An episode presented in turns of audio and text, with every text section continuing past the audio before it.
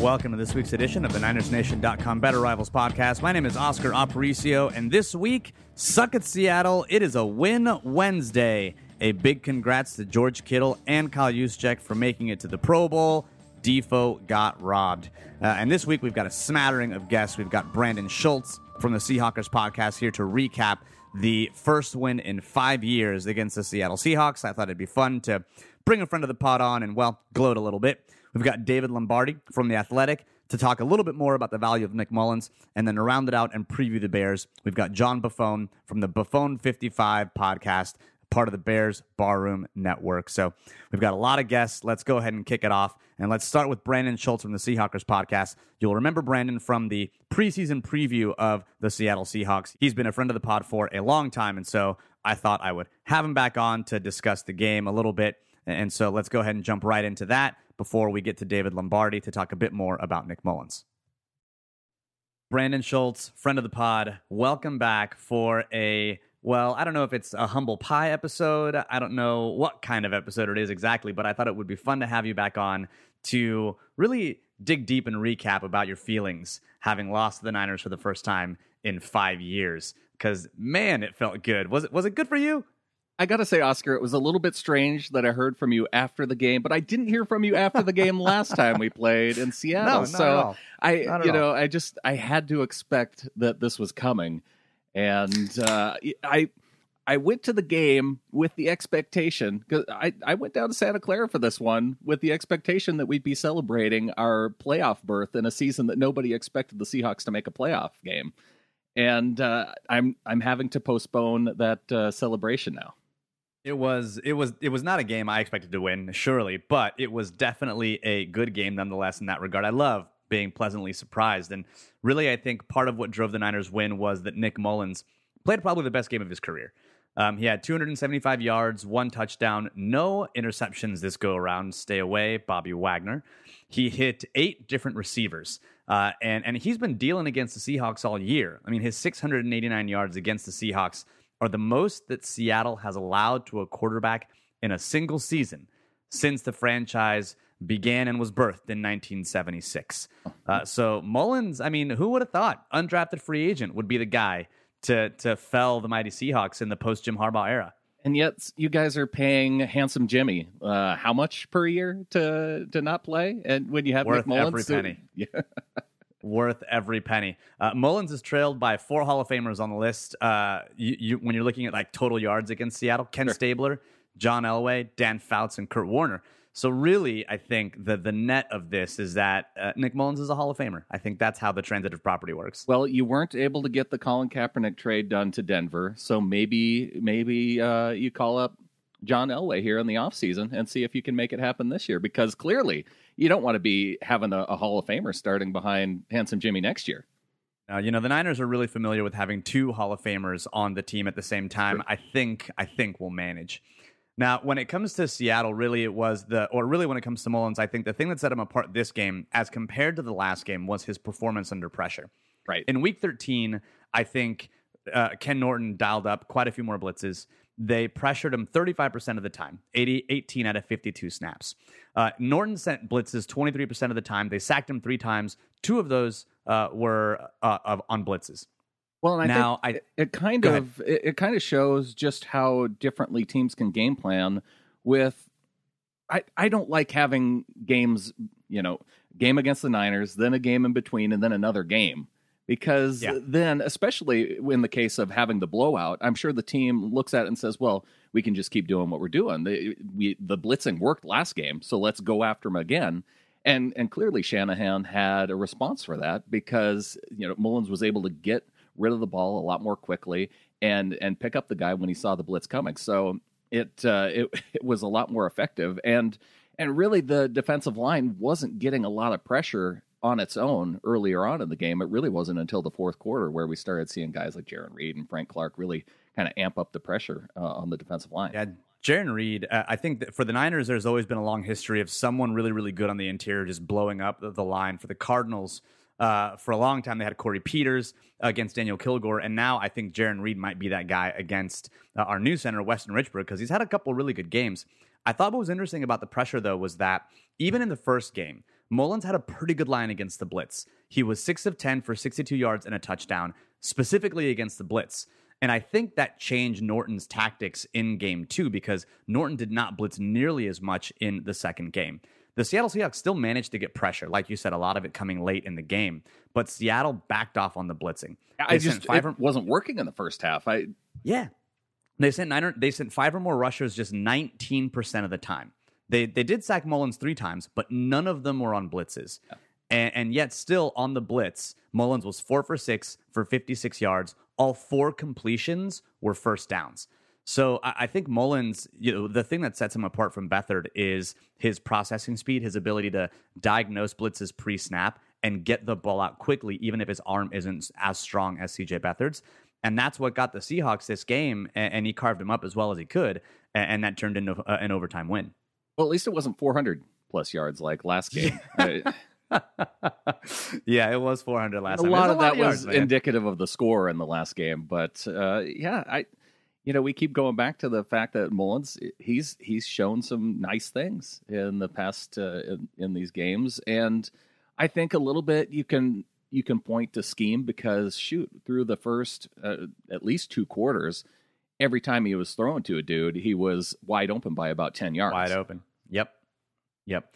Uh, you know, I found it interesting that the the big play in this game was was really the thing that kind of tilted for for both teams in the pregame kind of re or in, in the preview before the week, I thought this game would come down to big plays. If the Niners could limit Russell Wilson and get a couple of big plays themselves, then I thought that it would tilt that way because Russell Wilson is nothing but a big play artist. He is going to run around, escape, and then throw a bomb to Doug Baldwin and and keep the Seahawks in a game that they may not have any business being in. And he did exactly that in the fourth quarter. I mean, that, that 24 yard pass when they were down three with about eight minutes left to go, I thought to myself, here we go again. It's Russell Wilson is doing the damn thing.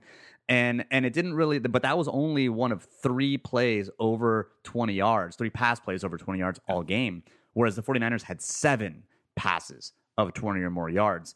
If game one was where Schottenheimer, I think, outcoached Robert Saleh, I think this was the game where Shanahan outcoached Ken Norton. I, would definitely agree with that. I'd also say that in this game, Russell Wilson was not seeing the field nearly as well as he had been in past games. And you go back to the Vikings, you know, he didn't even have 100 uh, passing yards in that game.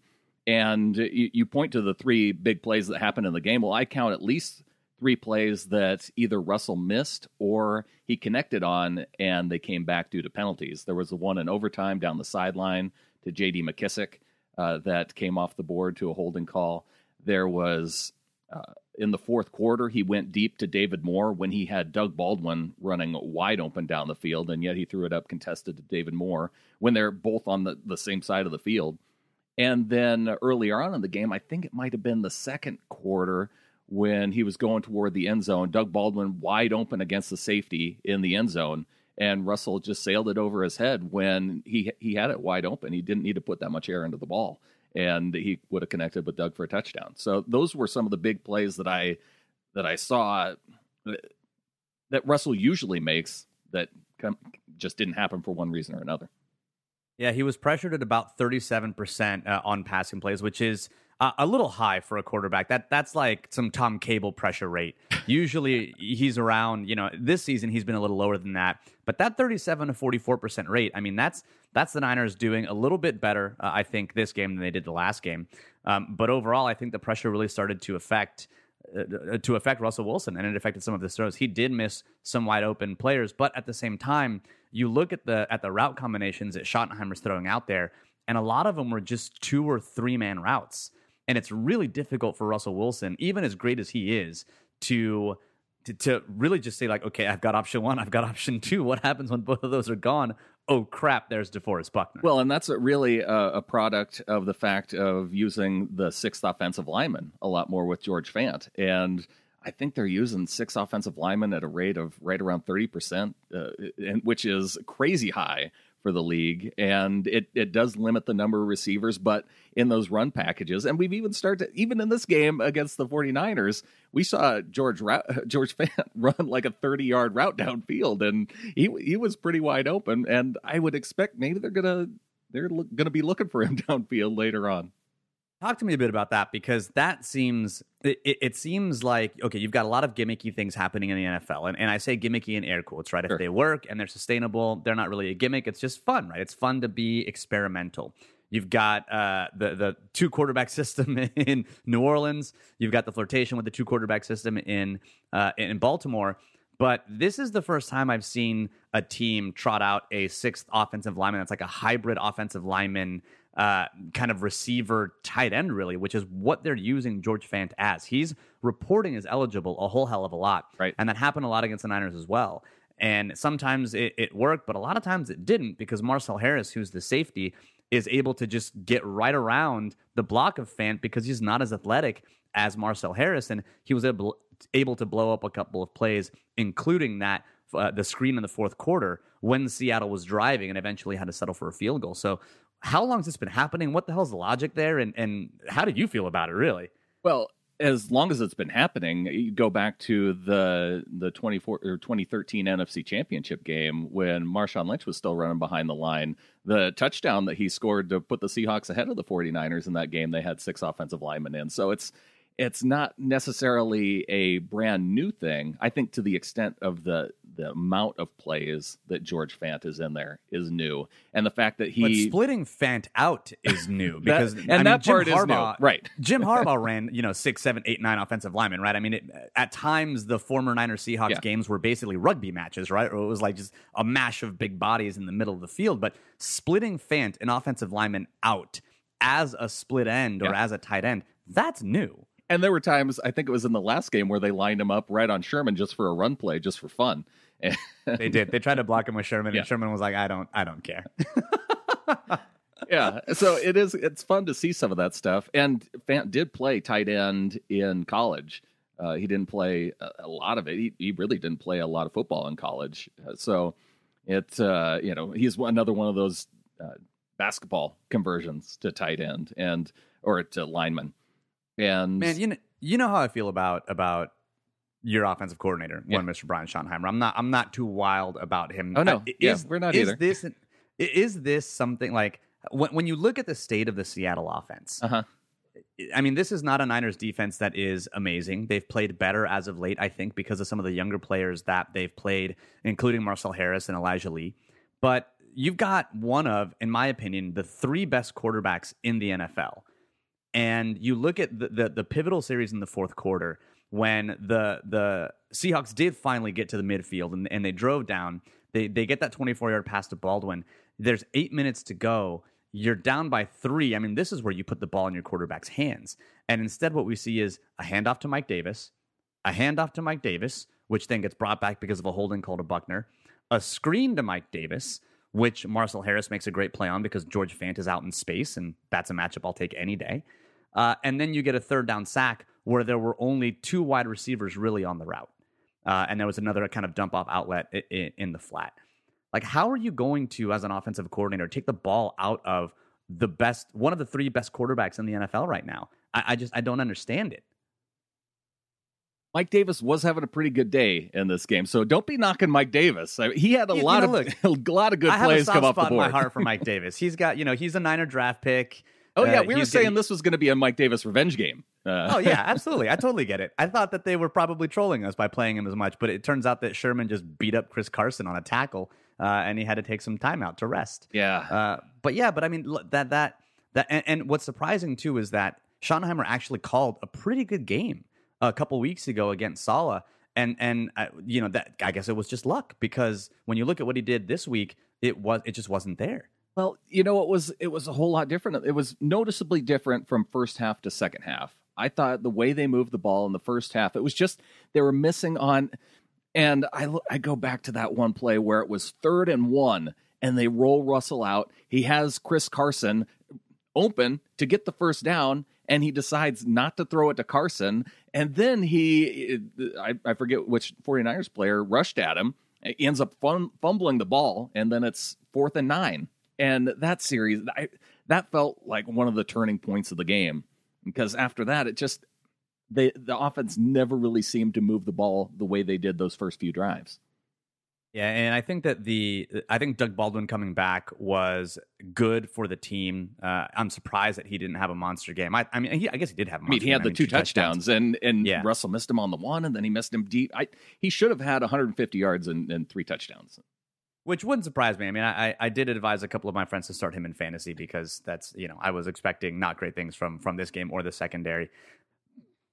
Excuse me, I'm having my celebratory beer and then you know the carbonation, but but I think overall, I mean, if you were to kind of sum up this game, uh, you know, how, how would you sum it up as a Seahawks fan watching your team lose for the first time in a very very long time against? It's the been a while. I know we we've talked about that in a while. Five years. Yeah, five Well, years. You had penalties was the biggest issue.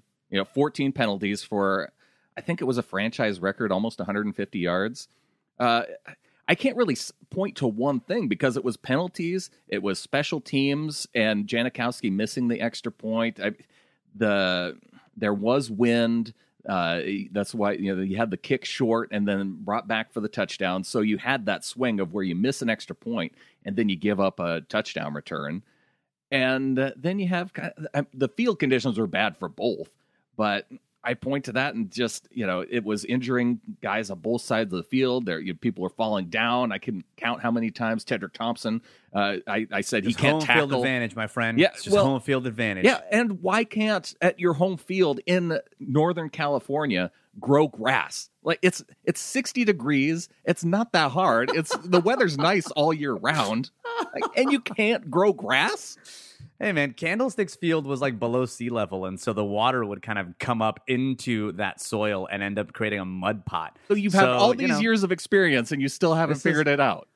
No, I you know I don't think that I want to figure it out. If it results in Seahawks players just kind of falling down and slipping and needing them to figure out what cleats to put in, you know, I want that. Well, I want that home field advantage. you guys Witherspoon have did go noise. down. I I might even blame that a little bit on the Witherspoon injury. So You you might have the noise. You have the sound uh, in in the Puget area, the Puget sound of the stadium and the clink and all those things. We've got sod.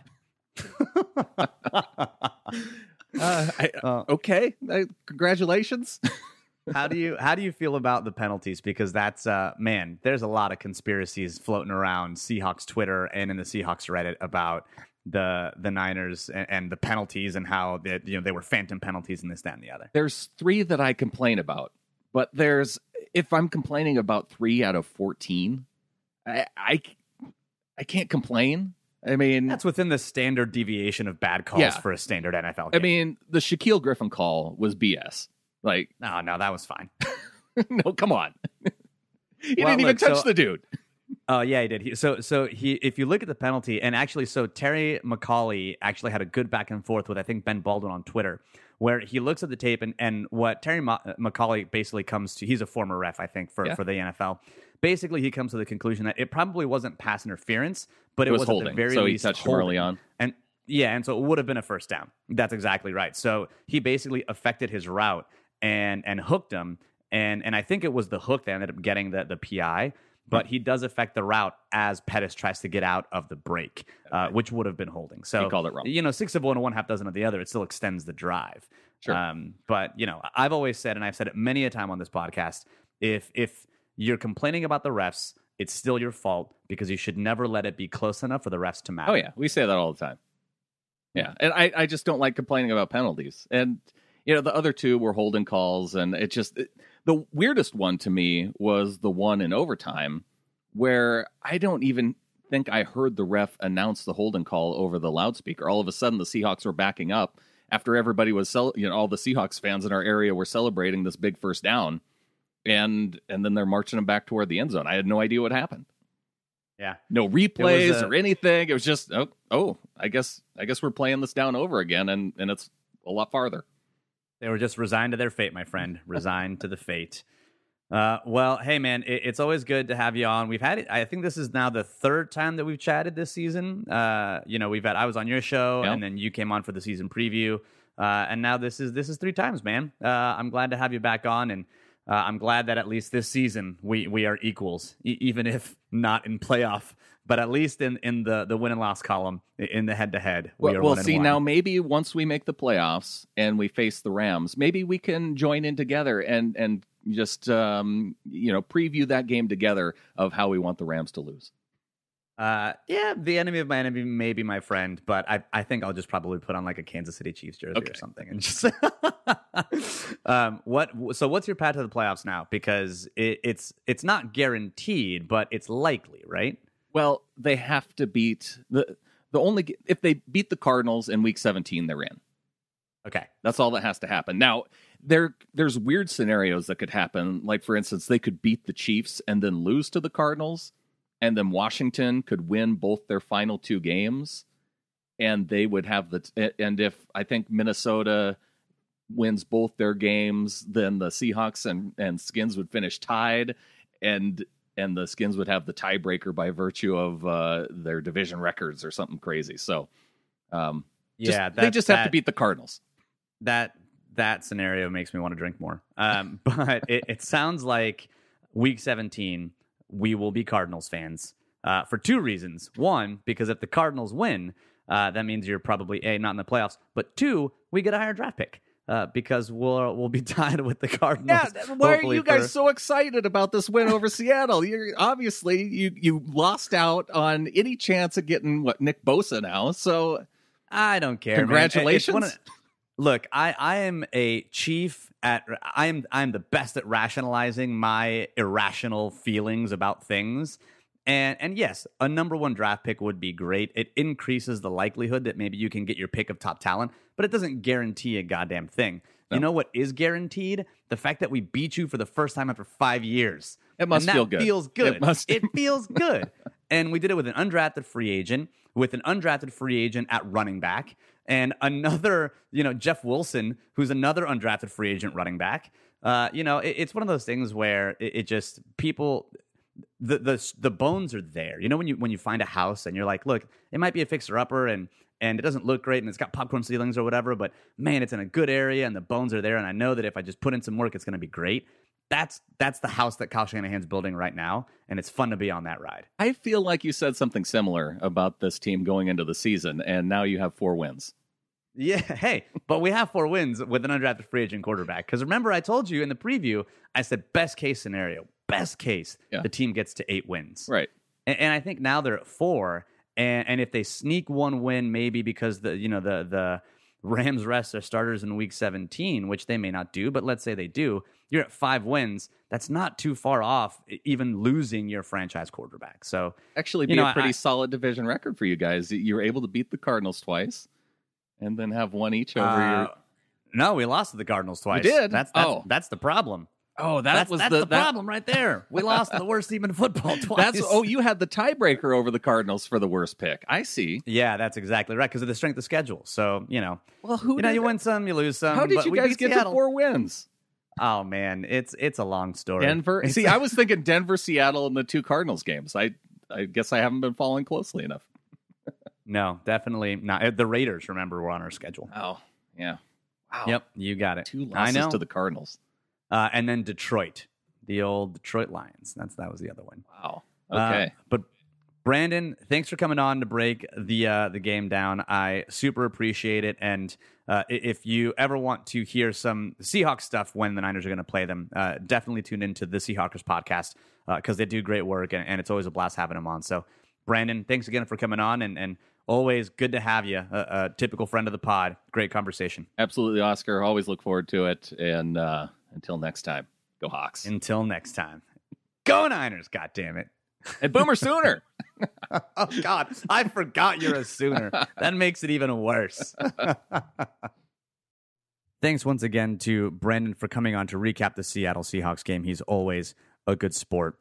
Now let's talk a little bit about the value of Nick Mullens. I had some really interesting discussions today about how Nick Mullens is performing, how awesome Kyle Shanahan is, and how George Kittle is helping all of this go. So, we're going to talk a little bit about an article that David Lombardi wrote in The Athletic. We're going to talk a little bit about some advanced statistics and what it all means for the 49ers moving forward. Now, one thing to note is that there is some beeping and some audio issues with this interview with David. He was on a cell phone, and so you're here, you're going to hear some of that background noise. But hopefully, all the noise is worth it in the end. And now, without further ado, here's our next interview with David Lombardi. And to dig in a little bit more on the value of Nick Mullens, we've got David Lombardi, writer at The Athletic. You can find him on Twitter at Lombardi himself. David, how you doing? Welcome to the Better Rivals podcast. I'm doing great. Just uh, stepped out of the 49ers locker room. Actually, uh, it was uh, it, it's it's interesting this year because there's so many parallels this December to, to last season, and I don't think we saw any of these parallels coming uh, a few weeks ago. But but now we have it. We have the game-winning kick to walk it off in Week 15. Last year it was the Titans, and and and this year obviously it was the Seahawks, and now we have the number one defense coming into Levi's Stadium in Week 16, followed by a game at the Rams in Week 17. So I think that's kind of cool. There's a little bit of buzz going on, and and that makes my job a little bit easier because it's a lot easier to cover something that has buzz around it than something that's dead. Let's talk a bit about that buzz because the the prevailing sentiment now is, of course, looking at Nick Mullens as something more than just an undrafted free agent who listens or, or, recites play calls and is on his couch with you know kind of crowd noise in his ears. Now people are looking at him like maybe a legit quarterback, and you wrote a little bit about that today in the Athletic, and, and you talked a little bit about George Kittle, and and some of it included something from a stat called PACR that I kind of wanted to dig into. So I, would love for you to talk to us a little bit about PACR, what you wrote in the article, and, and how that kind of pertains to to Nick Mullens and his performance. Well, it was an interesting XY axis that I really didn't even understand what was going on when I first saw it. But it was you were not alone. because, yeah, because you know every quarterback has a dot on on this XY axis, so it's a uh, it's just a standard graph, and and for some reason there were two pretty big outliers and one massive outlier on the graph on the y-axis, and that was Nick Mullens. His dot was way above every other quarterback's, and on the x-axis, it was pretty far along uh, that way to the right. And then the, the other outlier, at least on the y-axis, or you know, top three kind of guy was C.J. Beathard. So to explain the chart, you have to see it. So it, it may be a little bit confusing to explain it, but the the P FF score of each quarterback was on the along the x-axis. So the further to the right that you were into further positive territory on the x-axis, that meant that the PFF had liked the the performance of those quarterbacks. And then yeah, the y-axis was, was, the raw PFF grade, and they always do everything on a on a plus and minus, and I think it's up to two. Uh, so you're exactly the, the kind of axis you're going to see there on the X. Yeah, so th- that's where the dots were on, on the X. And then the Y was this PACR, which I- am not even sure what it stands for, but it's um, passing it was, air conversion ratio. Uh, passing air conversion ratio. There you go. Developed by one so, Mr. Josh Hermsmeyer. Yep. So it, it, essentially, just to, to, keep it simple, that's a, a, a ratio, right, between um, yards, passing yards that are completed through the air, and passing yards that are uh, attained through yards after the catch. And the more uh, yards after a catch there are as part of a quarterback stats, the higher he'll see his dot be on the y-axis. And uh, for both Nick Mullens and C.J. Beathard, they were two of the top three quarterbacks, and Nick Mullens was the number one in the NFL by a lot as far as the the dot in PACR. He was way up there, and I think that just goes to show you that Kyle Shanahan is doing an excellent job in scheming space. And if you look at George Kittle's numbers, he's breaking all these records for tight ends, and he's he's nearly leading the league. He's only like 11 yards off in yards after the catch. Um, when you even include running backs and wide receivers, I think it just goes to show you that Kittle is a very good and very fast in the open field, and b Kyle Shanahan knows how to use Kittle and his other receivers uh, to set up Nick Mullens and, and his other quarterbacks for success. Yeah, so because PACR is really good at, at, taking the average depth of target into account, basically it's like, okay, the higher the PACR, then the more basically yards after the catch a quarterback's yardage is made up by. And what we're seeing with Mullens is that he's able to, yes, complete passes to open receivers, but then those receivers are able to convert those passes and get more yards after the catch. And you had some great stats in your article about George Kittle. Uh, he's had 34.2% of the 49ers receiving yards this year, which is the third highest percentage in league history. But his yards after the catch numbers are absurd. He's got 740 yards after the catch. And when you stack him up just against other wide receivers and tight ends, he is lapping them. Juju Smith Schuster has 570. Travis Kelce has 527. Uh, and Tyreek Hill has 453.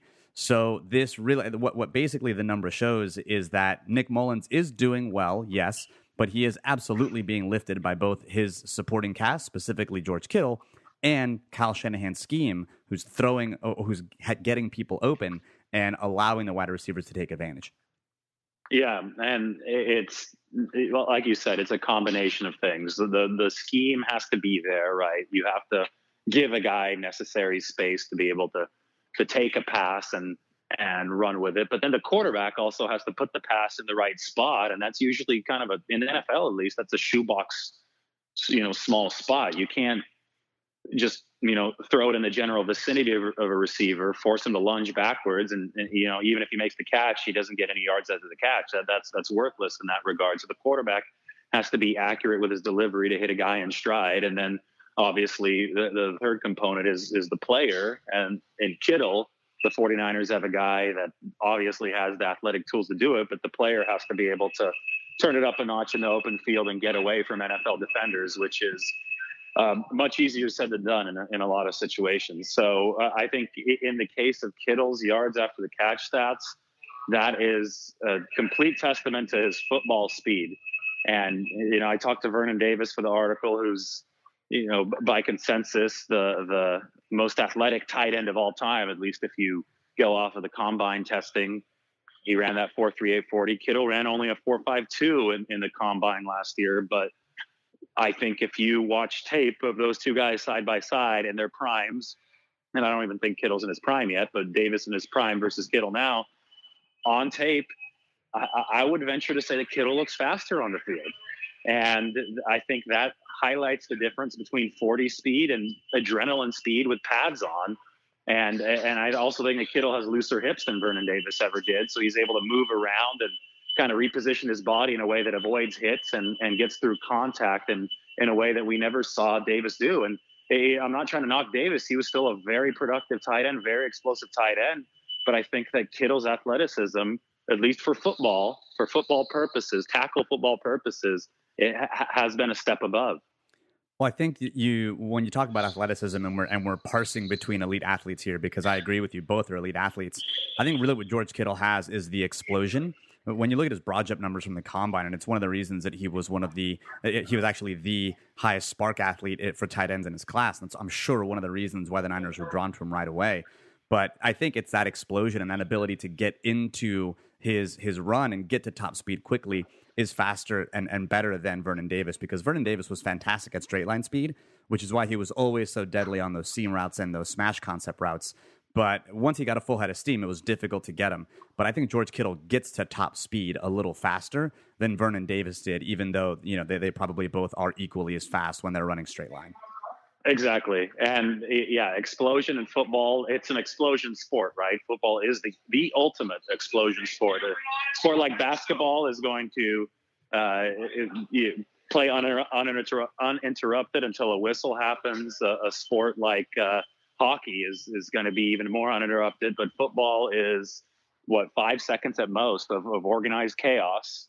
And then they huddle up and they do it again. So it's a five second explosion you stop five second explosion you stop so that that ability to get off the line that ability to take advantage of that very small window of time and create separation within that small window of time is huge and and, and I think that the, the broad jump, like you mentioned, which Kittle set a record in at the combine before it was broken right after he did it by two guys. But uh, I, I think that's a great indicator. So something like the three cone drill for wide receivers, you know, that's going to measure that short area, short area quickness, and Kyle Shanahan loves that. Um, you, Trent Taylor, Kendrick Bourne, you know, two of his early wide receiver additions. Uh, as soon as he took over, both finished in the top five of the combine and the three cone drill. And and Shanahan realizes that because football is an explosion sport, um, because there are limited windows of time to to get open and get things done, uh, often you are going to have to see who's the better man, who's the more effective, explosive man in close quarters. And I think the broad jump and the the three cone drill are two measurements indicative of that. Now, one of your fellow writers at the Athletic, Matt Barrows, has written a little bit about what he thinks is the the the kind of the way that Shanahan speaks about C.J. Beathard versus uh, Mullens, and he thinks that C.J. Beathard is really a Shanahan favorite, and that would make sense. I mean, he, he drafted him in the third round. uh, and he thinks that Mullens is a favorite of the quarterbacks coach, Rich, and I'm going to mess up his name, and it's like Scangarello. Scangarello. There yeah, you go. Scangarello. Uh, and and so he thinks that that's kind of the way the favorites are playing out in in the locker room. Not that, of course, Shanahan's going to do anything to to besmirch Mullens. He's obviously playing and starting. But do you sense that that's the case? Um, and, and do you sense that the competition is actually even, or do you think that it's a bit more lip service for CJ Beathard that we're hearing from from Shanahan? Oh no, I, I you have to judge every coach by his actions and, and and not his words. I mean, Kyle Shanahan gave the job to Nick Mullens, and Nick Mullens is keeping the job until he starts playing yo-yo with him and and and putting Nick uh, CJ Beathard back in for a series or two. You can't take any of this. Oh, the competition is even seriously, and uh, along those lines, Kyle Shanahan should not be expected to, nor should um, he, you know he even think of diminishing CJ Beathard's value. I mean, Kyle Shanahan is here to run an NFL franchise from the football operation standpoint. He's not here to make, you know, true statements to the media. And I'm a member of the media, so I I, I, I, I don't care that. if Kyle. Yeah, it, it's it's my job to be critical um, and critically think about these statements that are coming from Kyle Shanahan's mouth and to you know put them into context and figure out uh, you know w- what exactly he means. But it's also my job to simultaneously recognize that Kyle Shanahan's going to do certain things for a competitive advantage, and everything he does is within the framework of of that competitive advantage. And why would you go out and just publicly say that one guy is clearly better than the other when a trade is possible at some point for one of these two quarterbacks when uh, you know so many different personnel maneuverings are possible uh, with, with, other teams it, it, just doesn't make any sense to uh, go out on a limb and, and start uh, giving your opinion on on different value of different players and and if it's just to, to appease the media or some fans on Twitter that want to hear that uh, Nick Mullens is better, well, I think that they they should be satisfied by just looking at what's actually happening, actions instead of the words. And Nick Mullens is clearly winning that battle right now. It, what's your gut tell you about what's going to happen uh, at the end of all this? Do you think that one of them is traded, or do you think that uh, one of them just gets cut cut cut outright? What do you think is is the end game for the two quarterbacks, just based on what you know now and kind of some gut feel? Well, Jimmy Garoppolo is going to be coming off an ACL tear next year. Um, I think that Kyle Shanahan may stray away from his usual two quarterback um, situation that we've seen to start both 2017 and 2018. Next year really is a big trial year also for Jimmy Garoppolo, given the way that the contract is structured. They can get out of that deal with very minimal financial damage after 2019, which is one reason why that deal was so universally lauded. That, that they're not really, you know, committing that much to Jimmy Garoppolo. They had plenty of cap room to pay him here in the first two years, but they're going to have to figure out how durable he is. They're going to have to figure out, um, you know, how good he is over a larger sample size. And because of that, I think they want to keep their options open at quarterback until they're absolutely sure of what's going on. So, last question for you, and, and I ask you this just because I know that you're closer to the locker room, and so I'm curious to get what your read on this is but there, there's a debate about this kind of learning how to win thing versus you know kind of getting draft position. And while i've been very vocal on the show about you know kind of wanting to elegantly tank where you want the team to cover the spread and get really really close to winning but still advance in, in the draft position order i don't think the team is in by any way shape or form intentionally tanking nor should these are competitors. They get paid a lot of money to do some really really awesome things. But do you do you think there's something to this idea that teams need to learn how to win, and, and, that this process, I guess, winning four games or maybe even five, if they were able to sneak another one in there over the last two weeks, that that's somehow going to be better and or propel them and, and kind of teach them how to close out close games?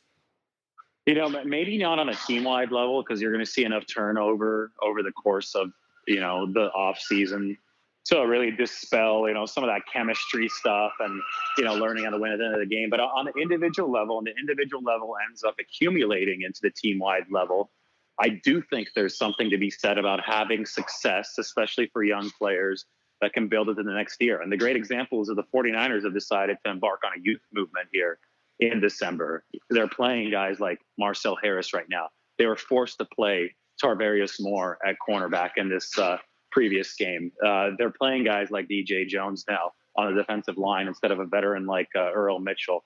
And I, I think it's undeniable that guys like that have success, develop some confidence on just an individual level here in this December, that's something that can carry over and be very valuable to the football team next year. And guess what? A, a byproduct of guys having individual success like Tarvarius Moore, like Marcell Harris, one of the byproducts is very possibly going to be a win or two.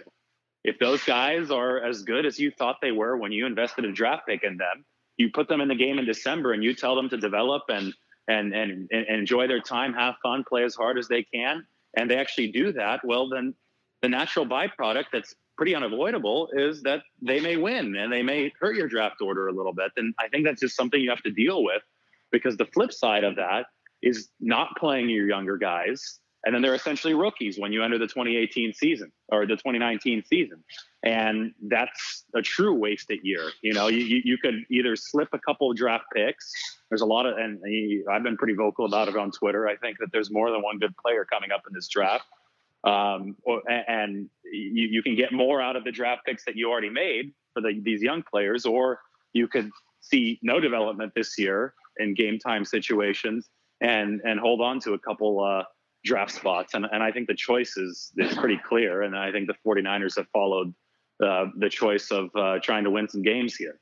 Yeah, I, I love the fact that the team is actually employing a youth movement, and and I wonder if it's not a, a chicken or egg argument because I think better, more talented teams win. They, they don't magically learn how to win. They probably just are, are more talented. And so I think if you do have players, I think Marcell Harris has played well. I think Tarvarius Moore played okay in, in his in his snaps when in his first meaningful game action. And I think if those players, like you said, are actually good, then they'll win. I don't know that they necessarily learn that per se. I think that they're probably just better at those positions. Like DJ Jones should have been starting over Earl Mitchell probably for almost the entire season at this point.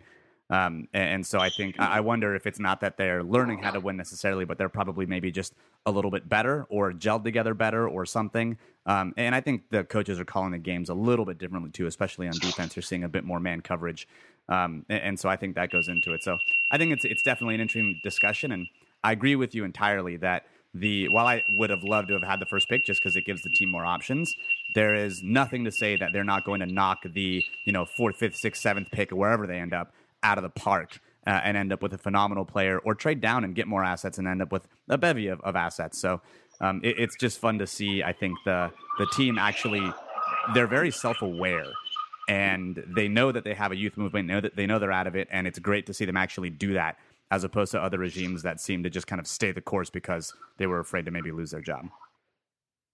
Yeah, exactly. And and I think that the whole six year contract and, and the fact that a couple of regimes before this one have flamed out and haven't gotten a chance and and everything went so poorly that the ownership had to sit back and say okay we're going to blow this up and we're actually going to give the next guys chance this time. I think i think that that's at play here and i think that you know in, in a weird roundabout way kyle shanahan and John Lynch can be grateful that the 49ers were so bad after Jim Harbaugh left there for a couple years through two coaches. No, I'm serious because they, no, they, I, I believe, no, I agree with you.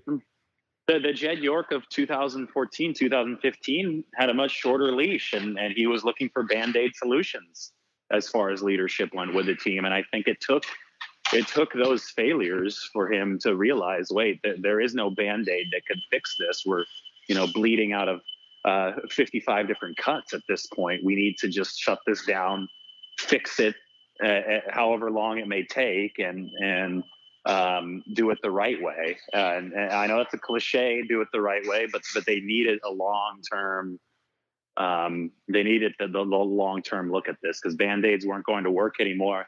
They, at the very best case, might have gotten the 49ers up to to eight and eight. But uh, Richard Sherman said it last week if you're not winning a title, then uh, how good was your season uh, anyway in this league? And and and I think especially for a team and a franchise like the 49ers that's won five Super Bowls, that's spot on. You know, eight and eight, nine and seven, wild card exit. That that that gets old really quick. This franchise wants to go back to where it was where when Jim Harbaugh was here, and that was competing for Super Bowls every year.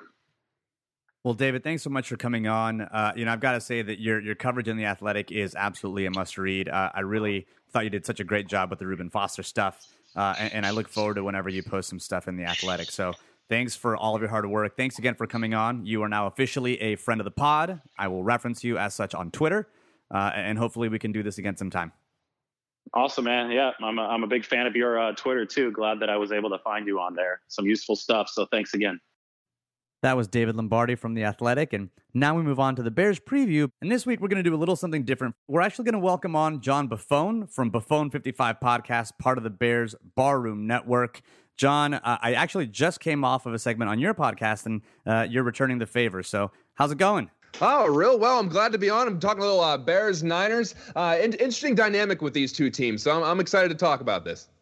Yeah, so I didn't know. I just learned that your uncle was on the Bears, and, and, so that's kind of how you got roped into this whole dang thing.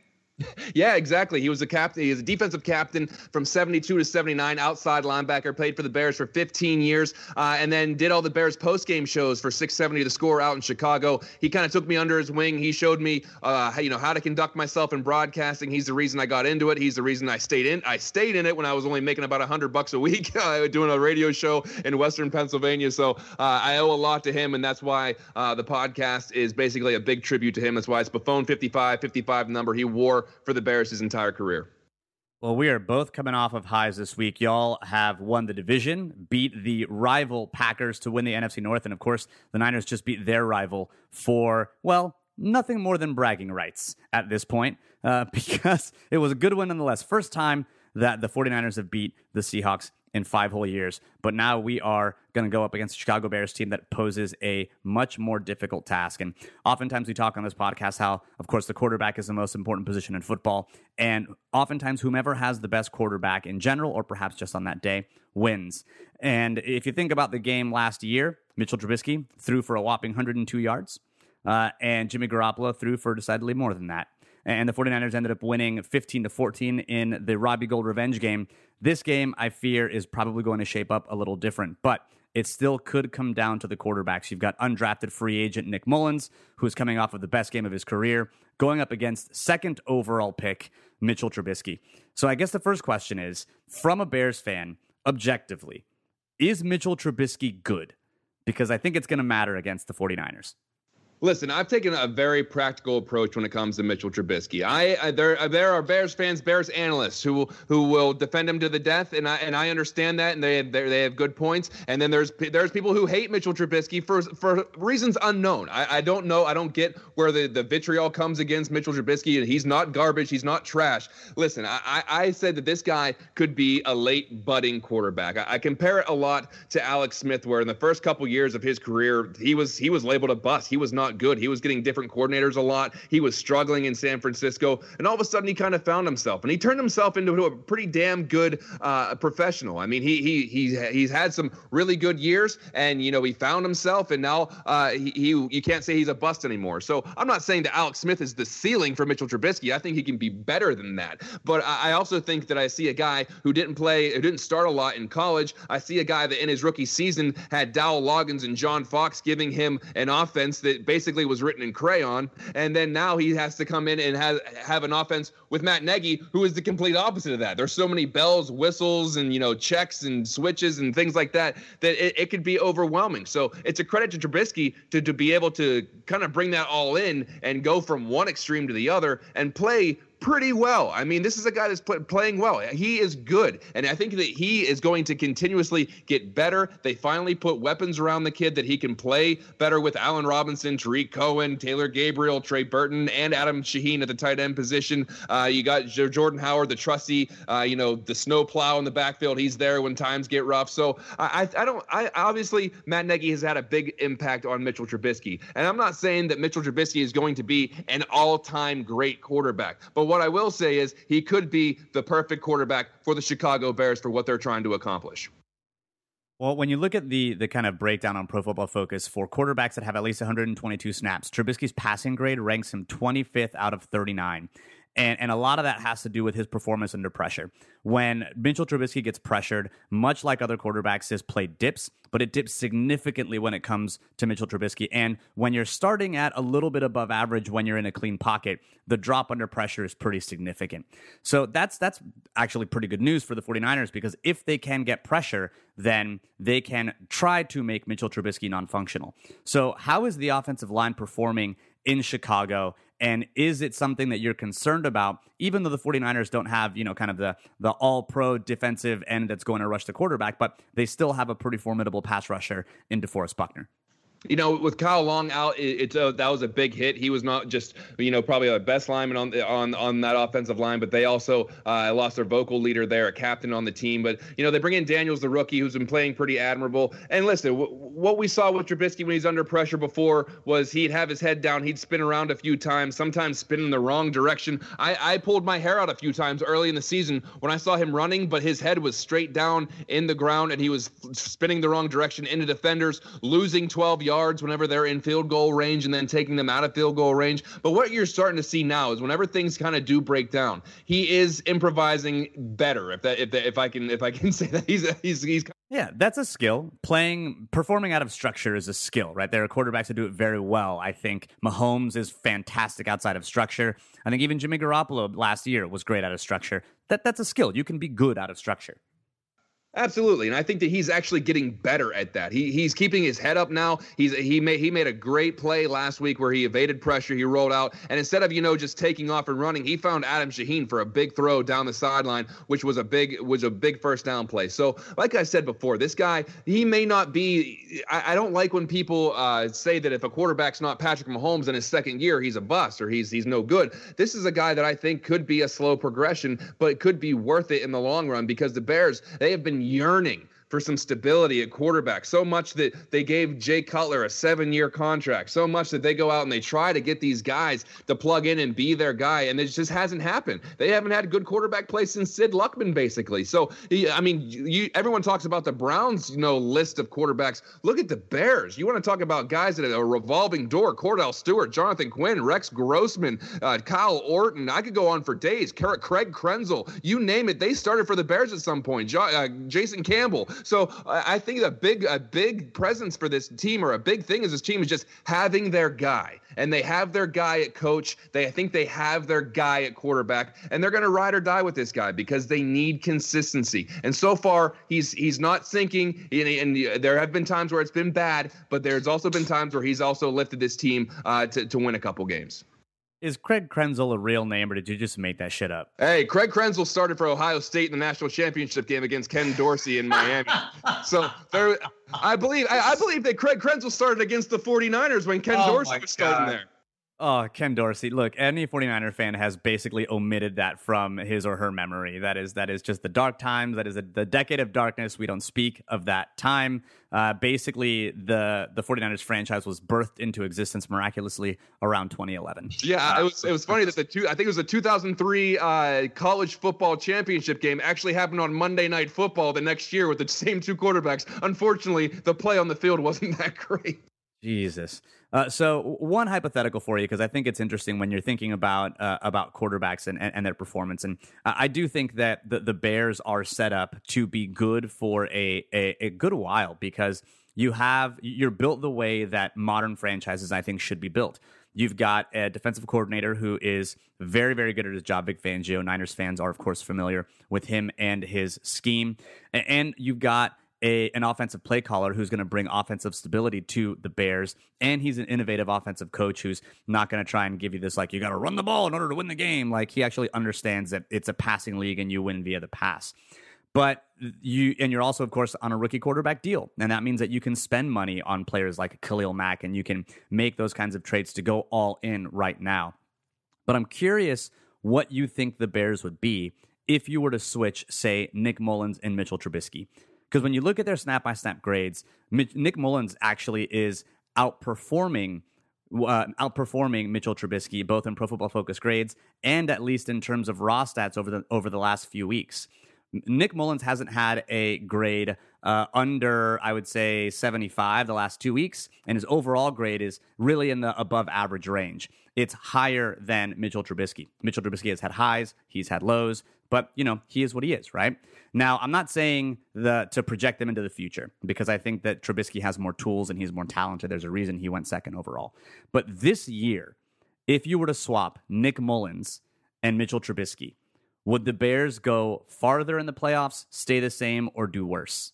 But I, I think Trubisky has the tools to to to to to manage this offense better than Mullens would. And, and like I said, Trubisky is the right guy for this offense right now because I think so much of this is behind is is between the ears when it comes to you know bringing in a system, understanding the system. Not to say, I mean, Mullens is is uh, is, is has a pretty good quarterback whisper himself in Shanahan. So I think that these two, like you said, are kind of comparable because they both have coaches that have systems that get the most out of their players. Now, if you're going to ask me if I if I would want Nick Mullens or Mitchell Trubisky, uh, not ten out of ten times, I'm going to take Trubisky Just because, like you said, the physical tools. Uh, you seeing the progression on there. Uh, you know, he is he is a bit streaky, but if he can if he can catch fire like he like he can, then they they can make a nice long run into the playoffs, and they have the they have the tools around to do so. Now you could also make the hypothetical that if you switch the tools, if you get the how now we're just making a zombie quarterback. All right, if you take Trubisky's legs and you take Mo. No, I'm just kidding.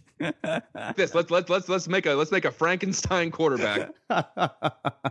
yeah, I think that's the only thing I think that worries me about Trubisky is is his kind of inconsistent nature. Because uh, I, I much prefer Pro Football Focus grade. I think it's a bit more accurate measure. But even if you look at more traditional stats and you look at his NFL passer rating, he's going to have uh, you know a ridiculous kind of on paper stat game against Miami, against the Jets, both games over 100 quarterback rating. But then he drops games like the 73 quarterback rating against Arizona, 33 against the Rams, 61 against Minnesota.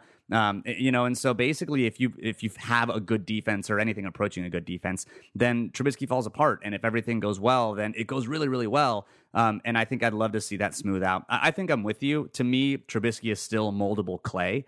Uh, and I do think that the NFL right now is it, it makes it wants quarterbacks to be what they are too soon in their career, and, and it forgets that you know you have players like Drew Brees and you have players that change and mold over the course of their career. Even Tom Brady early in his career wasn't the Tom Brady that won, you know, three, four, and five Super Bowls. He evolved in his game as well. Peyton Manning evolved in his game, even in the way that he dropped back and stance. His stance was a bit wider to have a stronger base. Like those are the things that a quarterback will do over the course of their career. Uh, and I still think that Trubisky can do that. Uh, I just don't know that like right this second. You know, with an upgraded quarterback, there are the people that are that say that he is he's he's really good right now, and that, that, he there is no room for improvement. There obviously there's room for improvement, but I think that if you stick Trubisky with Matt Nagy for the next six, seven, eight, nine years, there's there has to be progression because those two, especially at the coaching position, he's going to get the most out of his quarterback, and you you can bet that he's not going to stop until he gets Mitchell Trubisky to the level that he wants him to be at.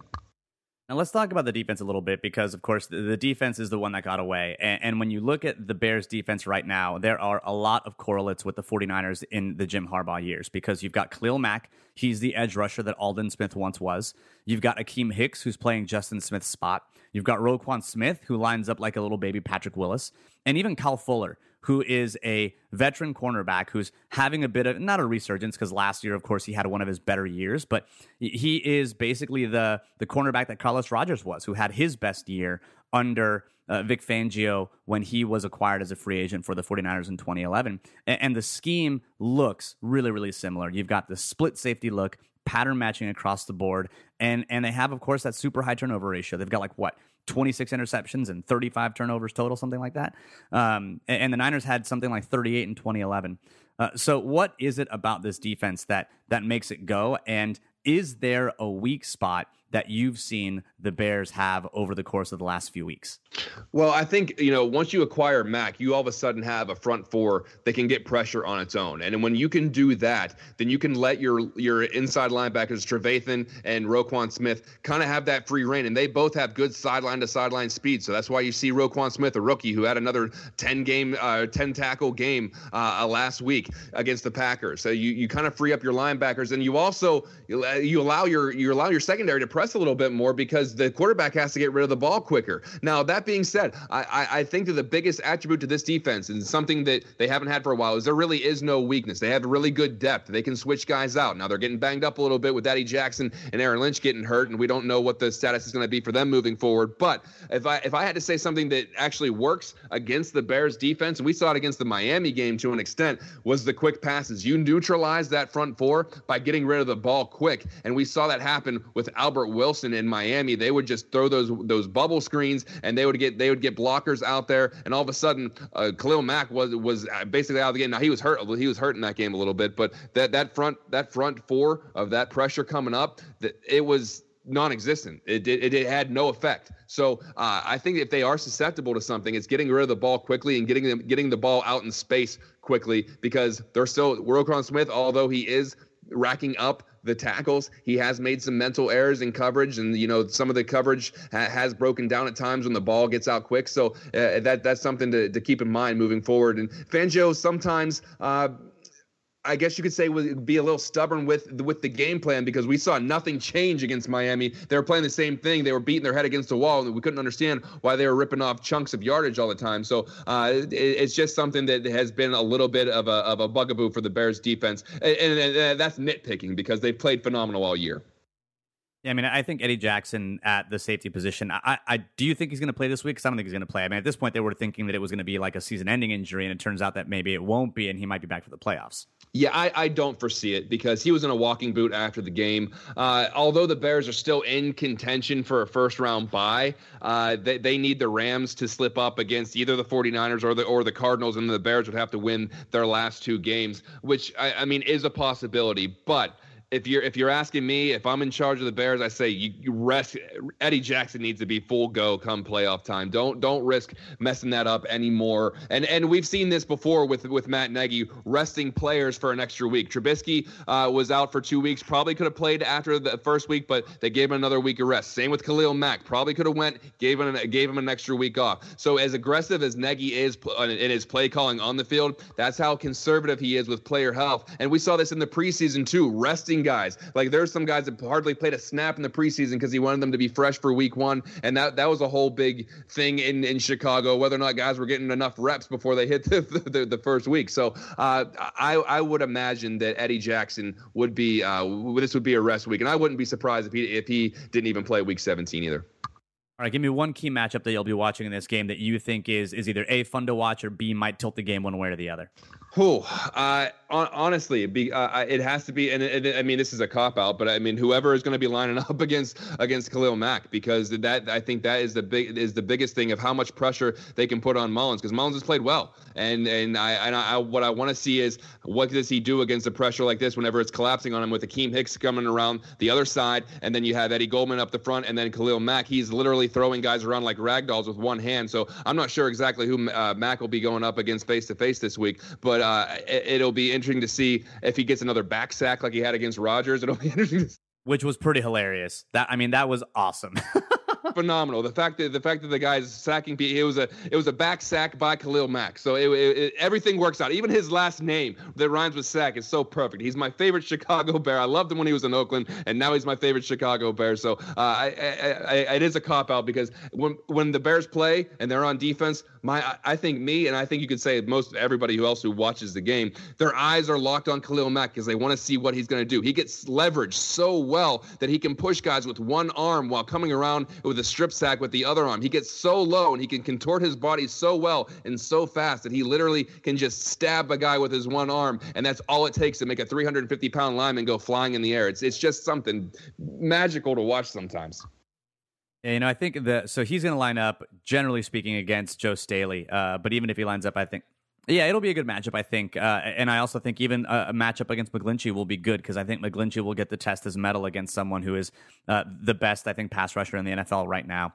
Uh, so I, I, think for me, it's going to really be George Kittle and, and whomever's going to be covering him. And I'm, I'm curious to see how the pattern matching rules are going to be attacked by Kyle Shanahan because it, you do have, uh, I think Amos is the strong safety. And so Amos is probably going to draw some of that coverage. I generally know that I know that they play split high safeties. And I'm, I'm curious to see whether or not they're going to rotate Amos down and, and have more of that cover three look or if they're going to stay in their cover two or match quarter shell. Because if they stay too high, then I could see Kittle getting bracketed with Amos and Trevathan. Um, I- am curious to see if they put Smith on Kittle uh, in coverage because I think that's going to be an interesting matchup. Two really young players that are going to be matched up that could see uh, you know some future matchups that would be interesting. So it, it is going to be for me those middle of the area defenders and whether or not they're going to be able to handle uh, Kittle because he is far and away the most dangerous offensive weapon the Niners have. Uh, and if they're going to go to the quick game, I think you might see a few more RPOs. Uh, and if that's the case, then uh, those are going to be backside slants to either Pettis um, or you're going to see some stuff to Kittle. Um, and kind of we'll see what happens. I mean, the Niners could also just try to run it down your throat because we do that too, but I don't think that's going to go well. No, and, and, it's funny you say that. Not really funny, but I was going to say uh, that you could see Roquan Smith on Kittle because Fangio has such, uh, I, I, guess, confidence in these backers to go into coverage. We see Khalil Mack drop into coverage sometimes in questionable times sometimes, but uh, but uh, you, you, I, I was going to say eh, they may put Smith on Kittle, and if that does not work out, you might see a bracket with Trevathan and Amos after that. Yeah. So, all right. So, give me your prediction for the game. What do you think is going to happen? Uh, I, I, said that it, this would be really easy for the Bears to, you know, take off. You know, they have a monumental win over Green Bay at home. You win the division first time in nearly a decade, and then all of a sudden you got to get on a plane, go to the West Coast, play the Niners, who are you know four and ten, and, you, and, it'd be easy to say I don't need to put a whole week's worth work of work in this. We'll just show up, we'll play, we'll beat them. Now I think this will be a good mental test for the Bears to see how they actually handle success, something they haven't had to do for a long, long time. So I think Nagy's test this week is making sure his guys are ready to play, and for the most part, I think the Bears have the mentality that they're hungry. They're they're still an underdog as far as they're concerned, so they're going to go in there ready to play. Uh, I think this this gets weirdly tight in the the first quarter, and maybe the maybe the Niners jump out to a three or six point lead in the first quarter. I think, but I can see in the middle of the game the Bears making some hay, making some hay towards the end of the first half, making some hay in the third quarter. Uh, I, on my podcast, I said they pull away late in the third. I can see this being 26-13 Bears, uh, but I, I wouldn't be surprised if at some point of this game it's it's oddly tight for some reason. So, uh, but I still say the Bears pull away and, and they can come away with a 13 point win. Yeah, I was thinking 20, uh, 24-17 as well, where they, they end up covering the spread, but it's not as as far away as, as one would think. Yeah, it is, it, which I'm surprised by that. It, it, four points doesn't seem like a whole hell of a lot, uh, considering I think the talent efficiencies in this game. I mean, the, the, especially given the Bears' defense, but I think that's probably more of an indictment on the Bears' offense than it is anything else, because the defense could easily shut the uh, the 49ers down and, and, so I think that that's probably what it is. I think it's just not a ton of confidence in the Bears offense. Vegas knows what they're doing most of the time, so uh, we'll, we'll, we'll see. I mean, look, they're welcoming the Raiders with open arms. So my question is, do they? Yeah, do they? You're, you're, also true. You're also it's also very true. So we'll, we'll, maybe maybe it's just a crapshoot. Maybe they just roll the dice and see what happens. That's literally that would be very very Vegas of them.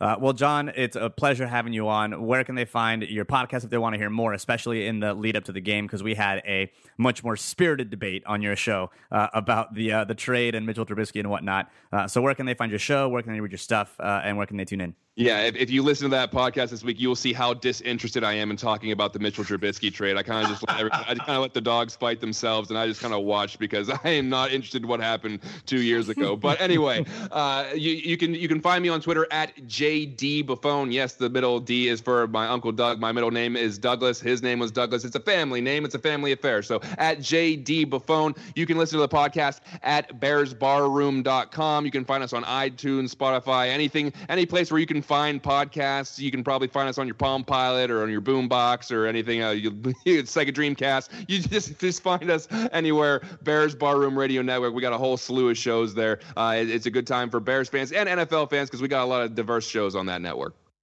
Absolutely. Well, hey, thanks again for coming on. It's always a pleasure, and uh, hopefully, it's a good game. Thank you so much for having me on. It was a good time. Well, that about does it for this week's edition of the Better Rivals podcast. Thanks again to my guests, Brandon Schulze from the Seahawkers podcast, David Lombardi from The Athletic, and John Bufone from Bufone 55.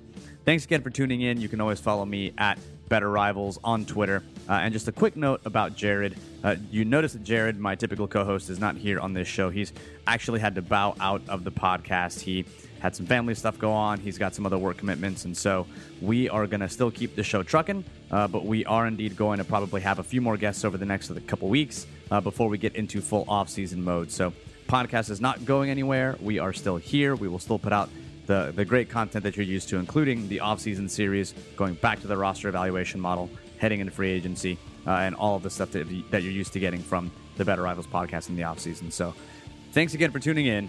And as always, go Niners.